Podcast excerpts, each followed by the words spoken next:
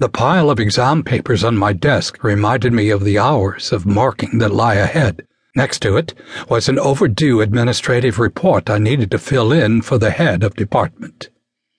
I rubbed my temples. Yesterday's headache had come back. Sylvia had woken up as grumpy as she'd gone to bed last night. She hadn't said a word at breakfast, had looked straight through me when I tried to say good morning, had left the apartment without saying goodbye. I'd given up for now trying to tell her what I'd learnt about Akmal and her parents. I struggled through the rest of the morning on autopilot. My colleagues could tell something wasn't right, but they knew not to ask questions. Thankfully, the head of department was at a conference in Madrid this week. Around 2 p.m., a call came through.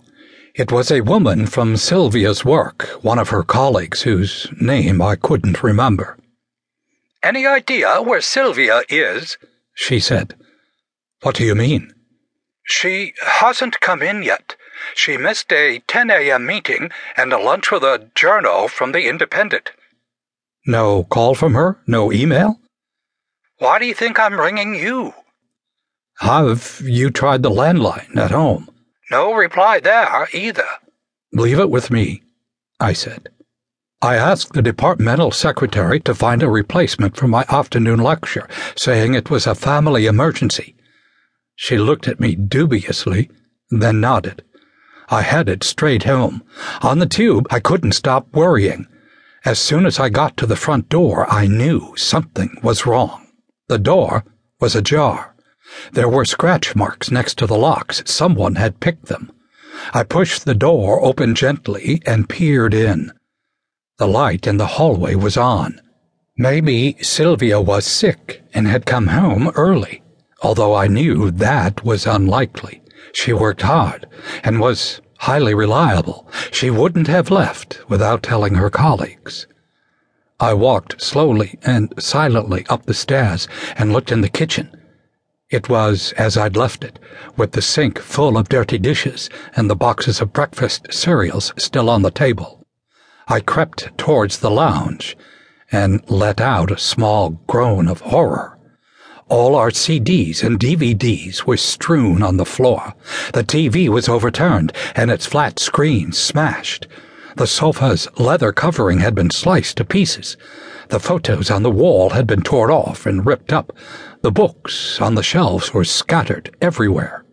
I ran to the bedroom and found it in a similar state, with clothes everywhere. The top drawers of the desk had been yanked open, and their contents overturned all over the carpet printer paper, pens, socks, t shirts, more books. The desk lamp was smashed.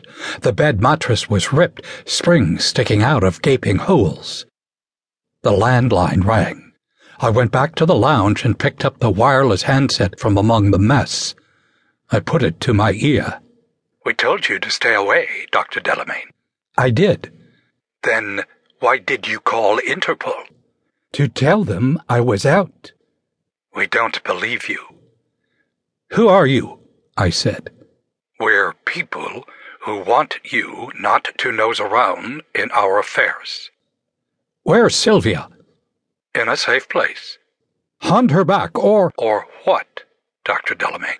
Or I'll. You're not in a position to negotiate. What do you want? I said. From now on, you do as we say, and then, maybe, you'll get your wife back. Sit tight. We'll be in touch. Oh, and thanks for the novel. It's going to be a good read. The line went dead. I dropped the phone. The descent into hell had begun.